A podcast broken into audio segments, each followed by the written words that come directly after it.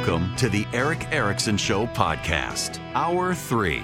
Hello, America. Welcome. It is Eric Erickson here around the country. The phone number is 877-973-7425. Should you wish to be a part of this program, delighted to have you wherever you are nationwide.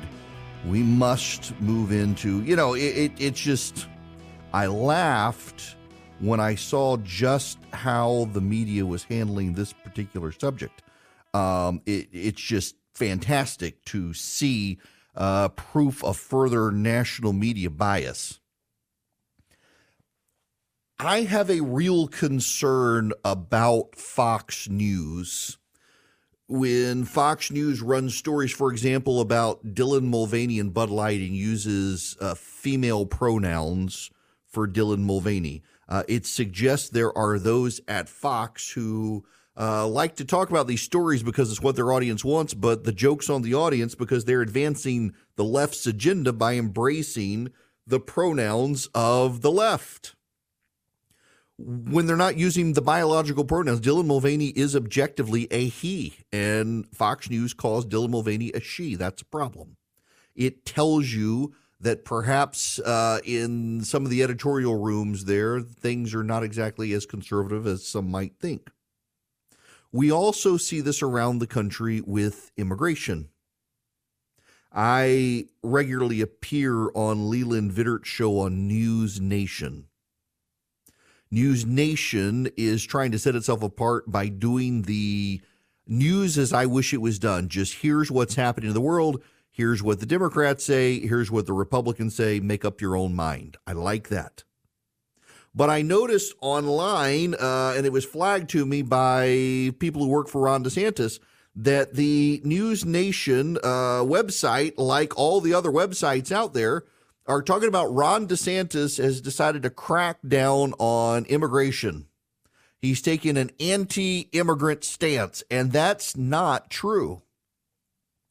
In fact, the headline of the New York Times reflects the same bias in the media everywhere. DeSantis pushes toughest immigration crackdown in the nation. That's not actually true.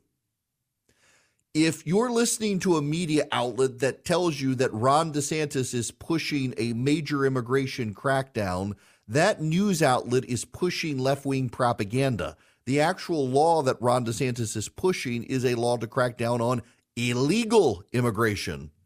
Ron DeSantis is on record being in favor of legal immigration to the United States of America. In fact, when Ron DeSantis was in Congress, Ron DeSantis argued consistently that one of the problems we have as a nation is we've made it so difficult to legally migrate to this country that we have incentivized illegal immigration, among other things, and we should be proactively pursuing immigrants to this country who can add to and make our country better. But we should be actively disincentivizing illegal immigration.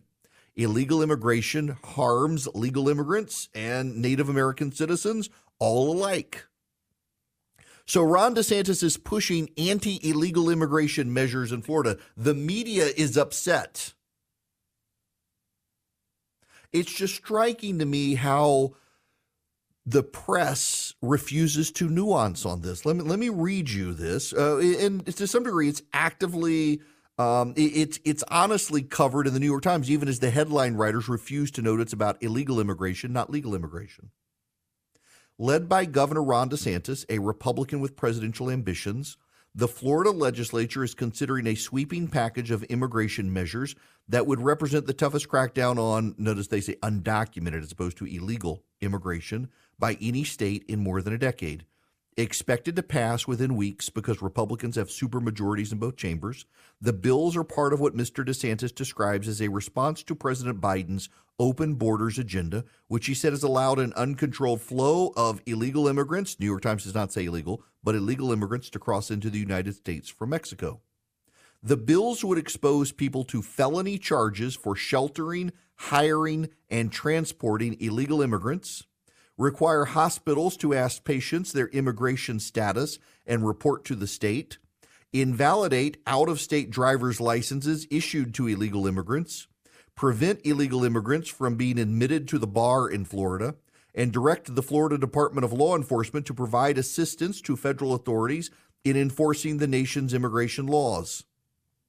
Mr. DeSantis has separately proposed eliminating in-state college tuition for illegal aliens and beneficiaries of the Obama Deferred Action for Childhood Arrivals program, known as DACA, who were brought into the country as young children. The tuition law had been enacted by Rick Scott, now a Republican senator. The new measures represent the most far-reaching state immigration legislation since 2010, when Arizona, a border state that was the nation's busiest corridor for human smuggling at the time, passed a law that required the police to ask people they stopped for proof of immigration status if they had reason to suspect they were in the country illegally.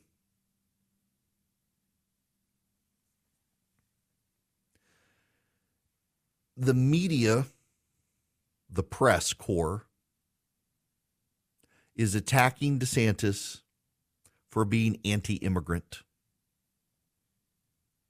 Even the more cut and dry, less partisan news channels have so bought into left-wing talking points about immigration, even they are saying that this is about immigrants, but it's actually only about illegal immigrants. The New York Times calls them undocumented immigrants. They are actually illegal immigrants.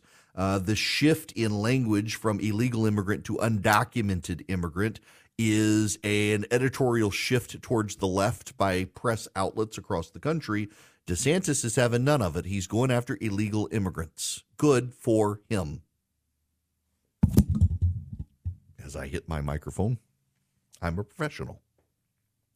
Ron DeSantis wants to run for president. There was a story out in Puck News, mentioned this last week, openly speculating on whether DeSantis would even run for president in 2024. I saw Ed Kilgore, a Democratic partisan in, I think, New York Magazine, also now speculating maybe DeSantis won't run.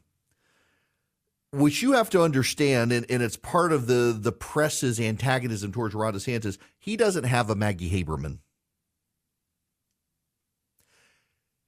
Now, those of you who are Trump supporters, spare me your outrage. This is actually the truth. I don't care that it's not your truth. It's the actual objective truth known by anyone of any reasoned common sense who has any inside knowledge. The Trump campaign talks to Maggie Haberman. Donald Trump, despite all of his public insults towards Maggie Haberman, likes Maggie Haberman's coverage. Donald Trump hates the New York Times, but loves being in the New York Times. So Donald Trump and those around him leak to Maggie Haberman. I have had more than one person tell me Maggie Haberman is over Trump and would love to move on from Trump, but because the Trump team talks to her, the New York Times forces her to still cover Trump. She does not want to be typecast as the Trump reporter, and yet she has been because the Trump team talks to her. The DeSantis team does not have a Maggie Haberman. Jonathan Swan, I think he's at the New York Times now. He was at Axios. Jonathan Swan is one of the better reporters in Washington, D.C. in the printed press. Everybody talks to Jonathan Swan on background in large part because he is a nice guy who everyone trusts. Jonathan Swan does not have a left-wing agenda when he writes. The Trump team talks to Jonathan Swan. All the other presidential candidates' teams talk to Jonathan Swan. The White House talks to Jonathan Swan. People leak to Jonathan Swan. DeSantis' team does not have a Jonathan Swan. The DeSantis team doesn't leak to anyone, as far as I can tell. Everyone in Washington and the press corps is deeply, deeply frustrated by Ron DeSantis' refusal to allow his team to leak and Ron DeSantis' team's discipline in not leaking. In fact, as the DeSantis team builds up his presidential team, one of the things they're going to run into is having people who have this regular relationship with the press. And the DeSantis team is working very hard to find people who don't do that, to find people who refuse to do that. and the press is beside themselves, and they're running stories negative of DeSantis in large part out of spite, because the people who will talk to them are Republican operatives in Florida, alienated from the DeSantis team, who have an axe to grind, and they've helped DeSantis in the past, so they can honestly say they have been DeSantis advisors, and now they're axe grinding against DeSantis on behalf of other people, including Donald Trump, largely because DeSantis has built a team around him that does not leak. So the media, when they cover DeSantis when it comes to immigration, already has a bias in favor of immigration, already refuses to say illegal immigration, already casts any illegal immigration measure as an immigration measure, and they hate DeSantis. And so all this comes to play in a story like this. Ron DeSantis is cracking down on illegal immigration, not immigration. And here's the thing. A lot of people who are not Republicans agree. A lot of people who are not Republicans are immigrants to this country or from families of immigrants to this country, and it kind of makes them mad that you can short-circuit the system that their family took the time to navigate and just cross the border from Mexico and get a job here. Now, I will be honest with you, I'm in the camp that says there are people who came to this country 30, 40 years ago. Other than crossing into the country illegally, they haven't been lawbreakers since. They've been hard workers, and we should find a way to not give them citizenship but allow them to stay. Many of them send money back to Mexico or other Central and South American countries to fund their families. They don't really keep a lot of money here. I know a family near me that has a housekeeper who is an illegal alien. They know she's an illegal alien. She came to this country more than 2 decades ago. She refuses to get a driver's license because were she to get a driver's license, she would have to make false claims. She doesn't, so she doesn't get a driver's license. She stays here and doesn't leave because she's worried she can't get back into the country. And more than half of the money she makes from this family, being their housekeeper, she sends back to Mexico. And she still pays income taxes on it here in this country. She's gotten a worker ID in this country so she can file taxes. She pays taxes. This is the sort of person we should want to keep in the country. She won't even drive in this country because she thinks she would be breaking the law. The only law she broke was coming here illegally. She pays all of her taxes. She sends most of her money back. She lives at a near poverty level, and she works her butt off for this family. She is like a part of family for this family. And she's been here a very long time. I don't think she deserves American citizenship, but surely we can give this person a green card. They've earned it. And what about the kids who came here when they were 1 or 2 years old? This is the only country they've learned. This is the only country they know. This is the only country they love. I'm sympathetic to these people. Maybe make them join the military or get a college degree, do something, and then give them some level of citizenship. Not their parents, but them. This is the only country they've known. I'm in that camp. I admit it. I'm in that camp. I don't want to hide from you my position.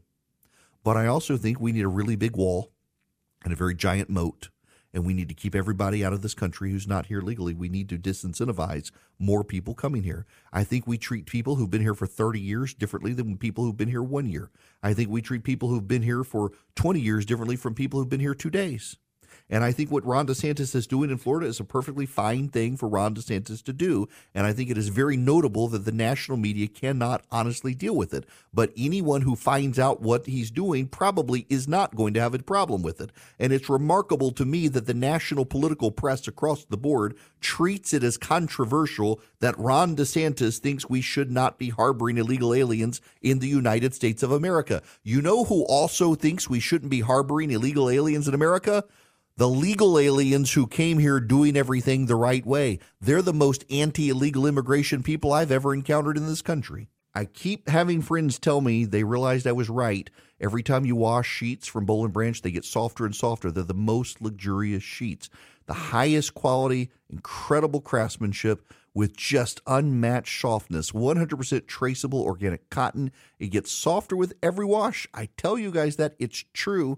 I can tell you it's a big difference, and I have bought different pairs of sheets to try to find some best. I keep coming back to my Boll & Branch sheets. They're incredible. They're buttery to the touch, super breathable. They're perfect for Cooler weather and warmer weather. Why the drape? You actually feel like you've got something of substance on you so you can snuggle in, but you don't get overwhelmingly hot during the summertime, and it's just the perfect weight under the blanket as well during the wintertime. I love Boll & Branch sheets. They're so luxurious. They're loved by 4 U.S. presidents. Got over 10,000 raving reviews. Right now, get 15% off your first order when you use promo code ERIC, E-R-I-C-K, at bollandbranch.com. That's Boll & Branch, B-O-L-L-A-N-D, branch.com. The promo code is ERIC, E-R-I-C-K. Exclusions apply. See site for details. Hello there. The phone number, 877-973-7425. If you want to be on the program, this is just too rich not to share. You know, Gavin Newsom is doing his tour of red states where he's prohibited California taxpayer dollars from going. And back in California, the California Housing Finance Agency has had to pause the Dream for All loans. So to help the housing crisis in California, the state budgeted $300 million to help pay first-time homebuyers down payments.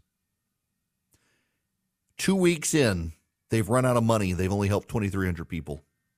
$300 million only helped 2,300 people.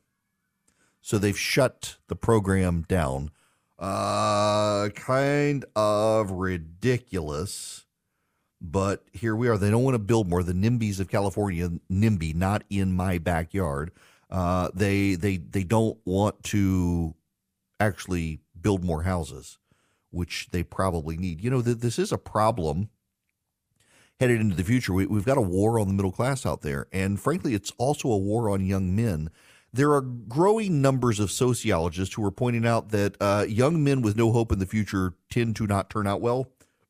And societies of young men who have no hope for the future tend to collapse. This is one of the issues China is dealing with. It's one of the reasons Xi Jinping is becoming so belligerent around the world. He has a nation of 1 billion people, many of them young men with no wives, and nations with young men who have no wives and no hope in the future tend to have those young men militarize. And Xi Jinping understands this, and he's trying to harness their energies and rage against the West so it does not turn inward and destroy Xi's vision of China. Roman Empire ran into these problems. The Germans have run into these problems. We are, to some degree, running into problems like that here in this country as well, where you got a bunch of young men who aren't offered a lot of hope. They're told they're the bad guys in society. We used to have tomboys in this country, and now those girls are told actually they're boys. They should transition. We used to have boys in this country who were somewhat effeminate.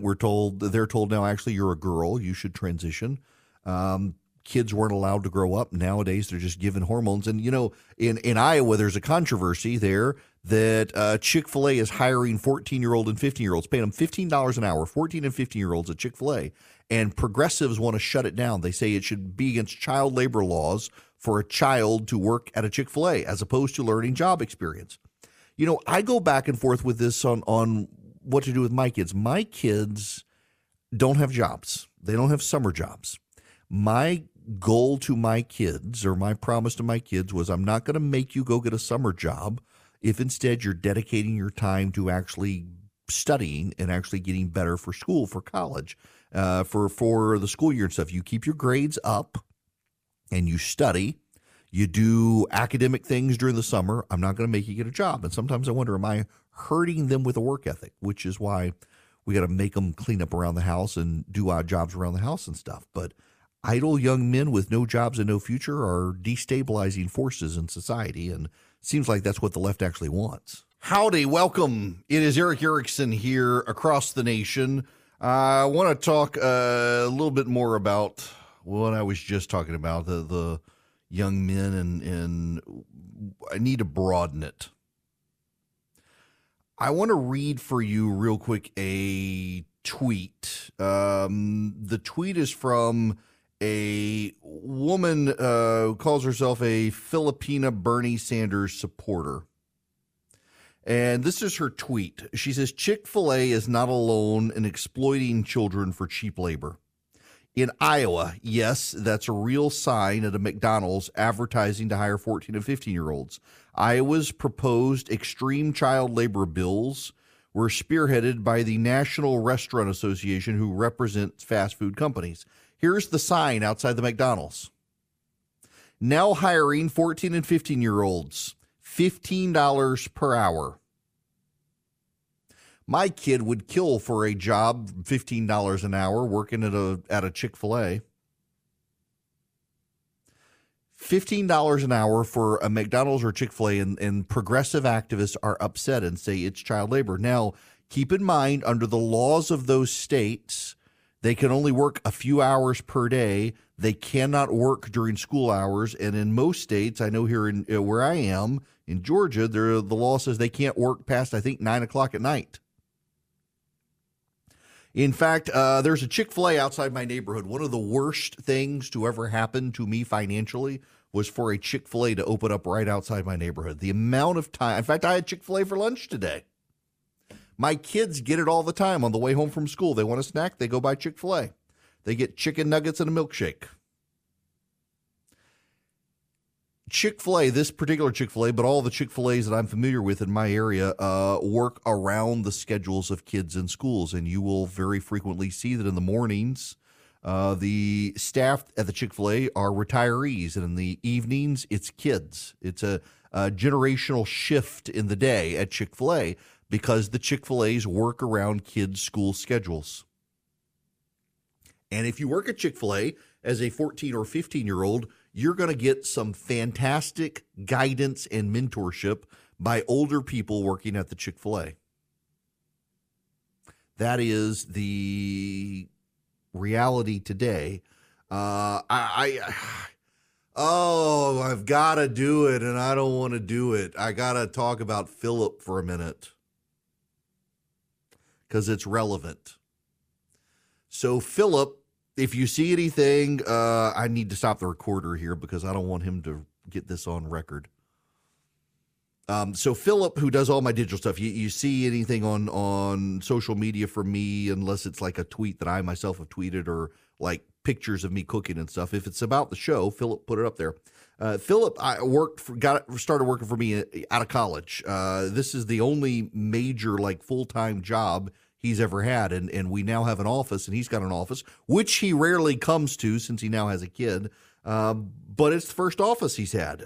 One of the things that struck Charlie and me, frankly, is having dealt with people who were Philip's age, they didn't have a strong work ethic, and they wanted to be head patted when they did their job, and here comes this kid out of college who started working at a Chick-fil-A when he was in high school, and he had a real work ethic. He was well raised by his family, went to the same school my kids go to, had worked at Chick-fil-A, and you did not have to spoon feed him everything. You just said, hey, here's what I need you to do, and he figured out how to do it. This goes back to the book I've told you about before, The Message to Garcia, which I keep on my desk.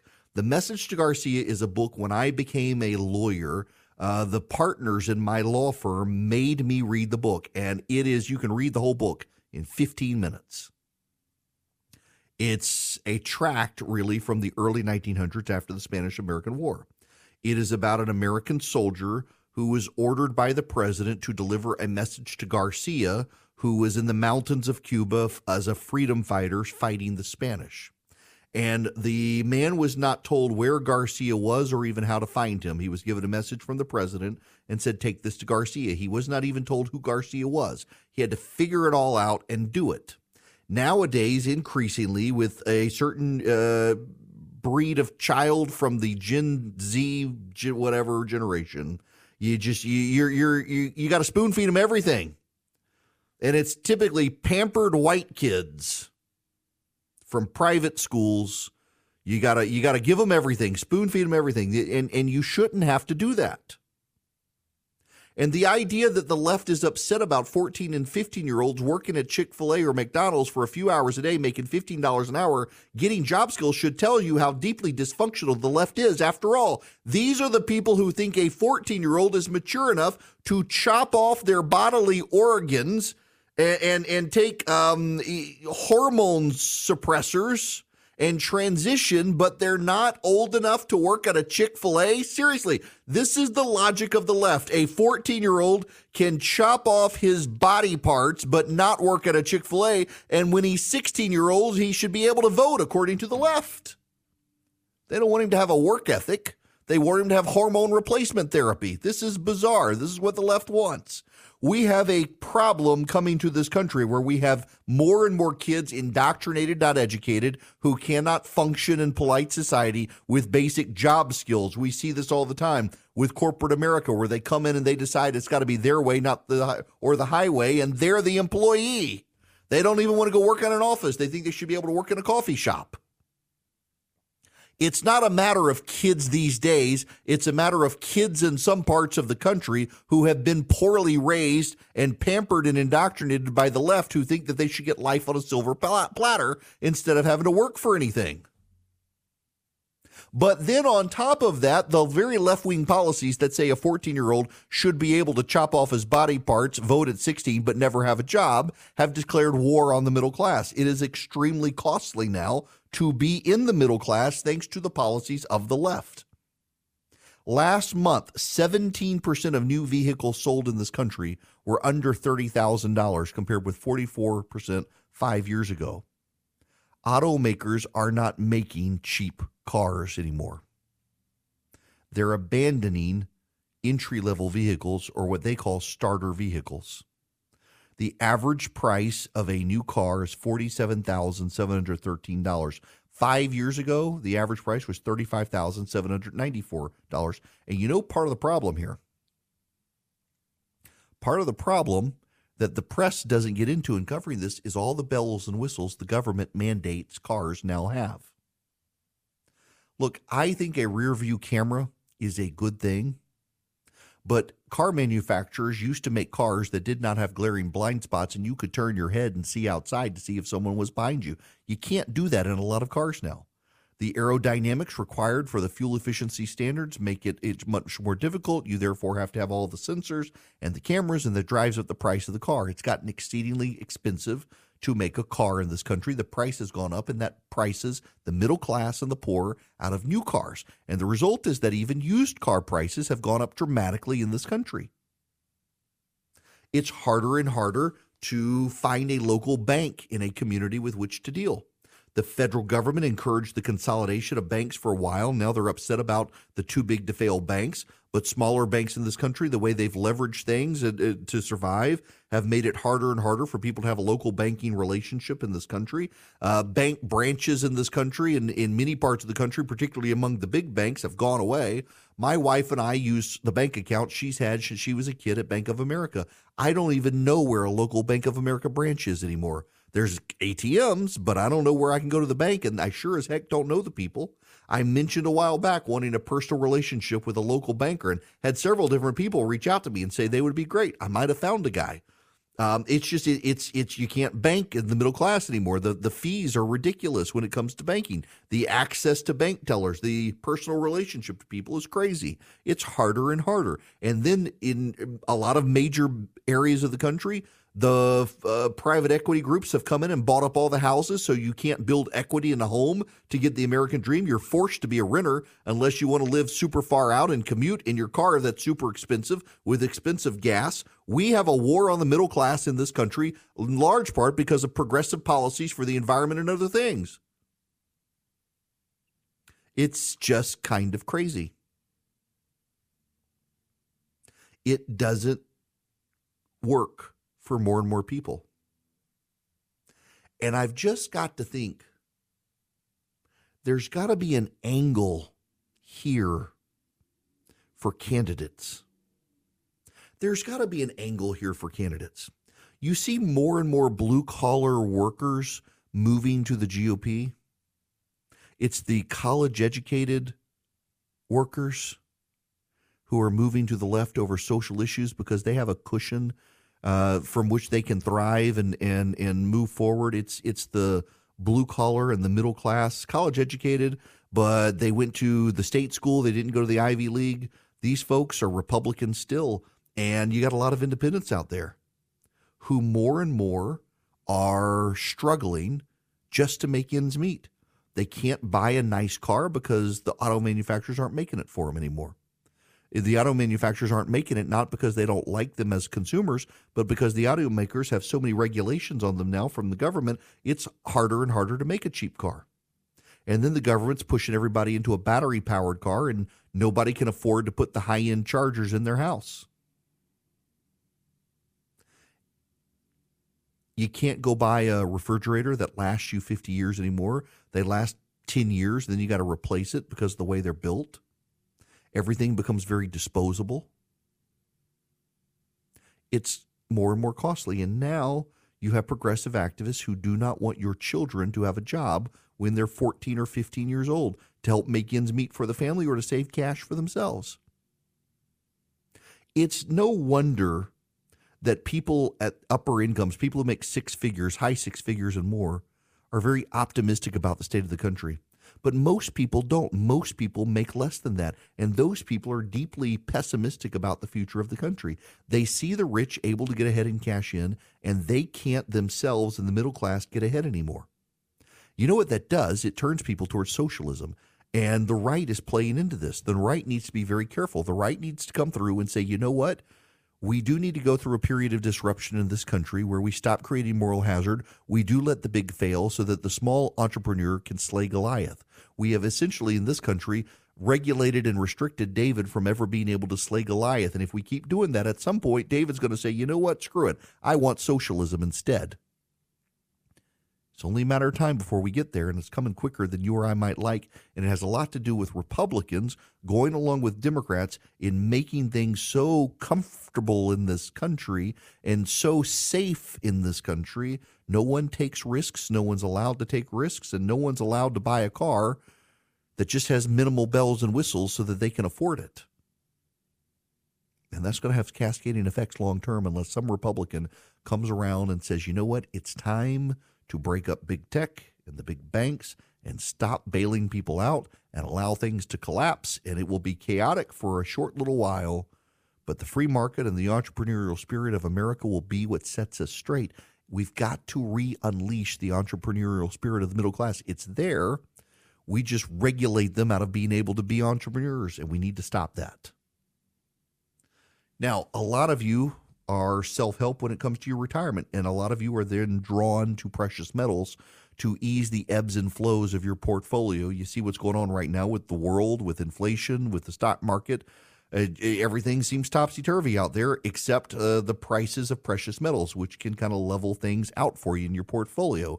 Thousands of retirees are safeguarding their retirement with physical precious metals like gold and silver in their IRAs and their 401ks. Others are doing it in their general investment portfolio. Advantage Gold might be able to help you. They have a dedicated number, 800-450-2566. That's 800-450-2566. See if they can help you. They're TrustLink's number one highest rated gold company 7 years in a row. They got the best prices and the best staff, and their only gimmick is they have no gimmicks. They're just straight shooters. They tell you what you need to know, and they think that you'll go with them and do business with them because they're straight shooters. 800-450-2566.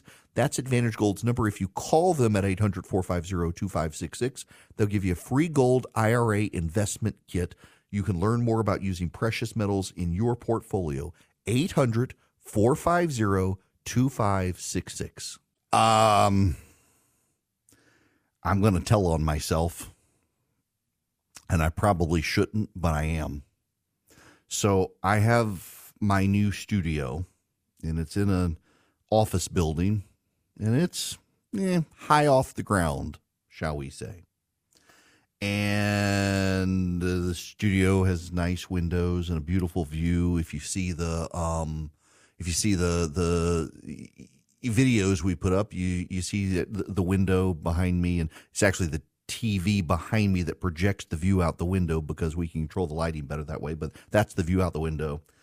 And I've got an appointment, and I got to be in gym clothes. I got to have my foot worked on and looked at and see what's going on. Is it plantar fasciitis?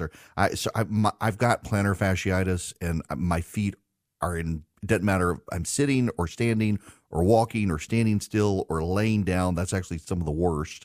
My heel is killing me. And at Augusta on Saturday, I slipped, and it has been just excruciating ever since. So, but I got to go physical therapist and they're going to look, and then I got to go to the doctor. And so I got to leave right after the show so I can make the appointment on time. And so, I mean, I'm in the office and I change clothes, and I'm wearing putting on gym shorts that have a liner built in. So I'm taking everything off and put my shirt on and put my shorts on. And I didn't realize there's a window washer. It's a window washer.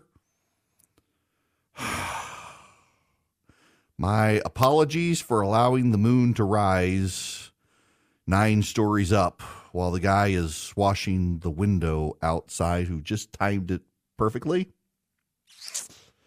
Yeah. This reminds me of the time the Jehovah's Witness knocked on my door.